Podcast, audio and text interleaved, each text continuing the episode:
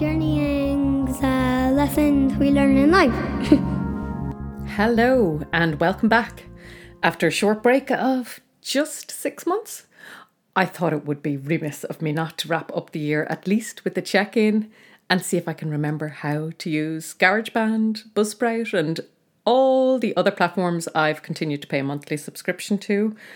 Each month, fully sure that this would be the month I'd get my podcasting mojo back. And so, just to tell myself I got value for money, I'll make the most of this last day of this month's subscription. So, what happened? Where did I go? What have I been up to? I feel like I should have something big to announce. I don't know, like I've given birth to triplets or I've penned a novel in my downtime. But uh, thankfully, to the triplets and alas, to the novel writing, I don't have a big reveal. But I have been trying to put my finger on it too. Why did I not bounce back from my summer solstice break? Where did my mojo go? How was it that when the world started opening up again, offering resemblance of normality, bandwidth to move more freely, did I experience a contraction of my personal time? What slyly edged its way in to steal my creative downtime? And even my leisure activities that I'd taken up in lockdown, like sea swimming, which I love and got so much from, health wise, both for my head and body, it too got pushed out of my regular routine. I've been asking myself, what happened? Where did my time go? And I know I'm not alone here, as many of the ladies I would meet regularly for dips all have said they are not getting down as much since things have opened up. Um, so, what does this mean? Things have opened up, we've got our freedom back, and yet somehow our time has been taken away.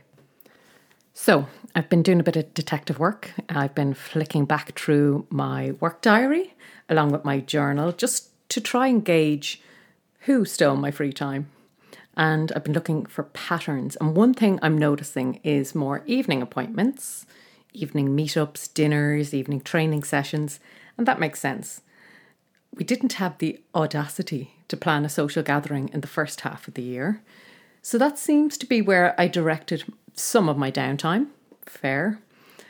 I'm also noticing trips, and this is interesting because I remember in the height of the first lockdown in 2020, when around the time when we were not allowed outside of, I don't know, two or five kilometre radius, which sounds, oh, it kind of sounds archaic already, doesn't it? That we had restrictions and, well, hopefully that's not to be renewed again. But anyway, that was then. We weren't allowed out of our radiuses. And we were about a month into it, maybe, and I daringly broke the rules. I think I can admit this now. I don't think I can get fined retrospectively. Anyway, I broke the rules and did an illegal dash over to Mr. Price in Ashbourne. as rumour had it they had a recent haul of kettlebells. Yes, so there I was, brazen as you like, venturing over to Ashbourne in the name of keeping fit, healthy, and sane to acquire a bit of merch for the home gym. I don't think I'd used the car. I don't think I'd, yeah, probably hadn't been in the car for about a month. And the distance to this town, I'm saying Ashbourne, is 22 kilometres from me. So over and then back, round trip 44 kilometres. This is a trip I wouldn't have even considered a trip or before lockdown. It would have been just a quick run. But this time, and maybe the added suspense of whether I'd make it over and back without getting caught outside my district added to the drama of it all. But I remember feeling the journey was an eternity. I was out of the habit of driving or travelling, and a 44 kilometre round trip felt like a full blown excursion. And that thought stayed with me. I remember thinking at the time, I was thinking of the old days when people travelled in horse and cart. And they knew the enormity of a long trip and the toll it takes, the preparation for the venture, and the appreciation of the effort. But now we just dart around saying yes to a quick one hour trip. I'm doing inverted commas here for the benefit of no one. Uh, but yeah, we'd be, you know, not bothered in a one hour round trip without a thought given to it. So, yes, that's it. I think these little trips more inverted commas. Uh, these little trips, some longer than others, trips up the north, over to Mayo, nothing too exotic in the past year, um, maybe just even trips to the far side of Dublin. These little trips started to fill up my weekends and weekdays. That's what I'm noticing. Now, don't get me wrong, I'm not totally adverse to an old social engagement or two. Uh, yes, the pandemic certainly did facilitate my introverted side, but I do like the occasional extrovert fused gathering too, you know, just to buzz off their energy and all that. But what I think my point is, it's how we integrate these outings, visits, journeys into our daily lives without a thought, and then wonder how did life get so hectic? Or where has my free time gone? Even me, who conscientiously resisted depositing my kids back into their jam packed extracurricular activities that they had before um, pre 2020, and I tried to safeguard the sacred me time I'd sculpted out for myself, and resolutely did not want to return to the normality of life pre 2020, I still found myself wondering where the hell is my time going now? So I don't know what I'm going to do differently now that I've identified this time thief. How do we protect our time to do worthwhile projects like I would have felt this podcast was? Or maybe I need to shift perspective and take that trip to visit an old friend or family member as the worthwhile choice. And I suppose I suspect that the latter is in the long run, the more worthwhile, of course. And in which case, I think I've just uh, argued getting myself off the hook from my six month hiatus from the podcast. maybe, maybe, maybe I was off busy doing worthwhile things. I don't know. Maybe a balance would be nice. But in my absence, one thing I would like to say, and what really surprised me, pleasantly surprised me, was to realize the podcast remained so active, even though I'd bowed out for the few months.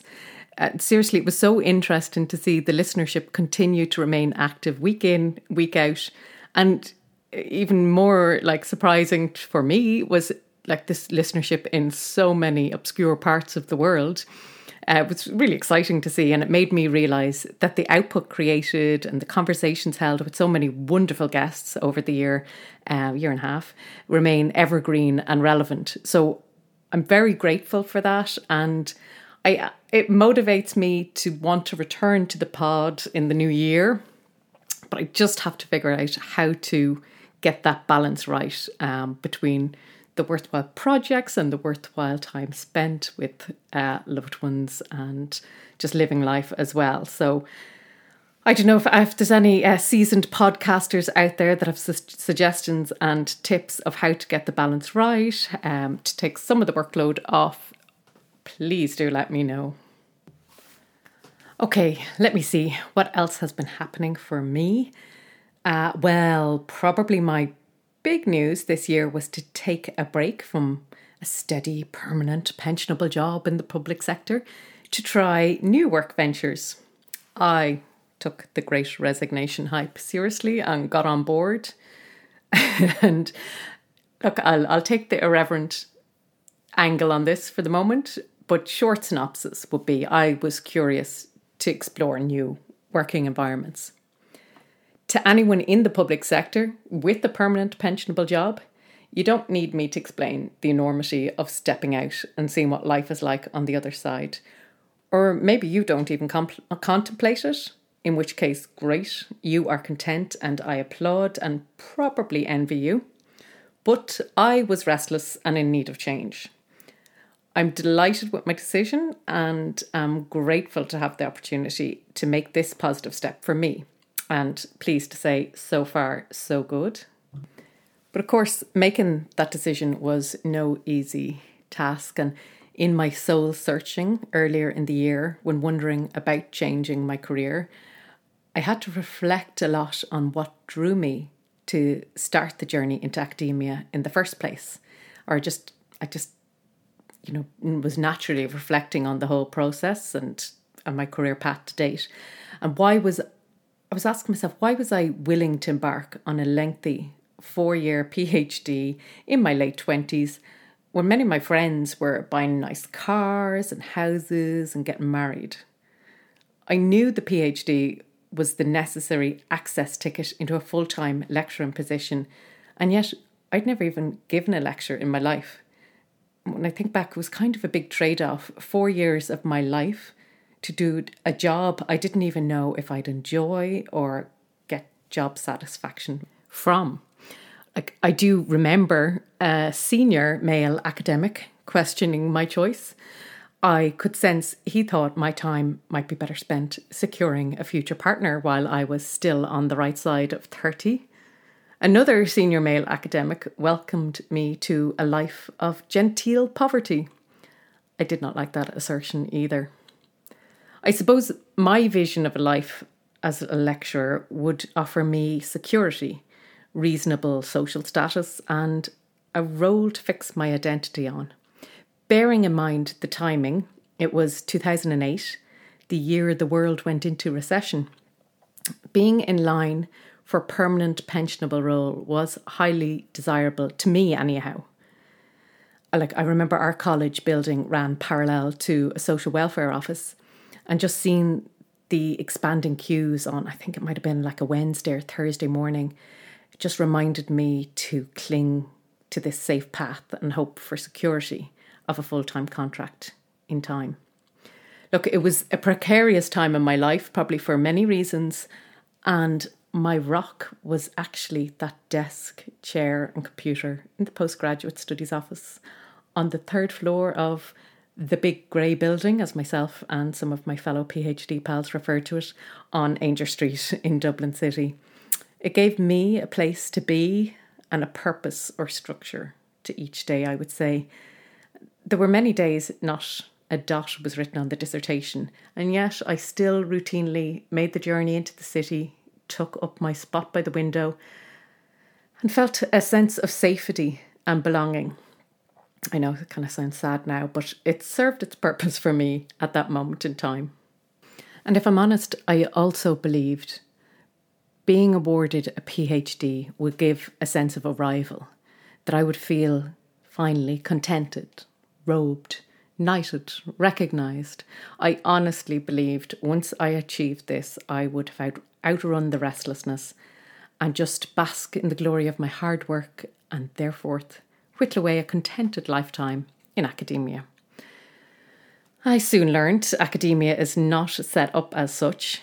In fact, almost as soon as the dust settled on the doctoral ceremony and the PhD was in the back pocket, I soon realised there was a multitude of new sticks to beat yourself with. Take your pick.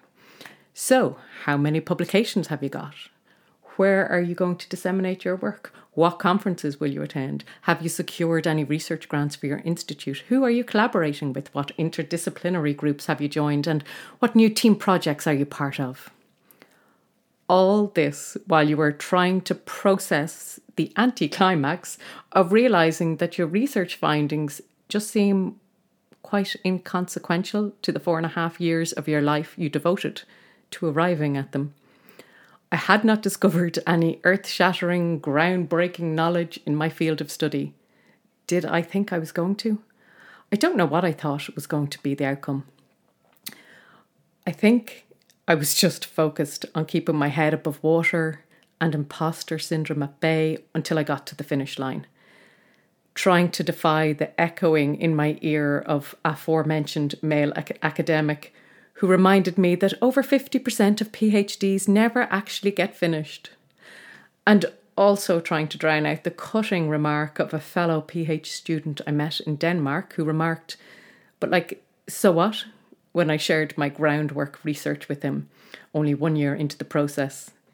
In fairness, we have met many times since, and he has apologised for this bluntness.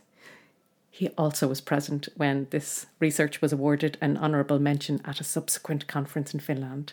So, luckily, I rose above his harsh words and kept going. But still, I know I continually chase these accolades and titles. And for what? I believe the only solace I take from chasing these awards is realizing actually that I can be truly proud of myself for not the award, but the perseverance, determination, and grit I know I showed in the effort to complete these challenges. Honestly, that is what I really got from those four years. That I honed personal development skills that will stay with me a lifetime, long after the dust settles on any award. And I continue to benefit from the many character building skills I developed along the lonely, isolated academic journey. So ultimately, I reassure myself and anyone who can resonate that all is not lost when we seek out an end goal, only to find the gold was not in the final result, but actually in the journeying along the way. And so, to wrap up this impromptu episode on New Year's Eve, a night where many of us set goals for the year ahead, I think it is useful to remind ourselves our New Year's goals are not where the gold lies, but in our efforts, strife, willpower, strength, and perseverance to get toward the result. Or to get back on the saddle when we fall off, because let's face it, we're going to. It's the hopping back up is where our growth lies. So, here's to a new year, to the horse, to the saddle, to you. Keep journeying and be mindful what trips you commit your time to in 2022.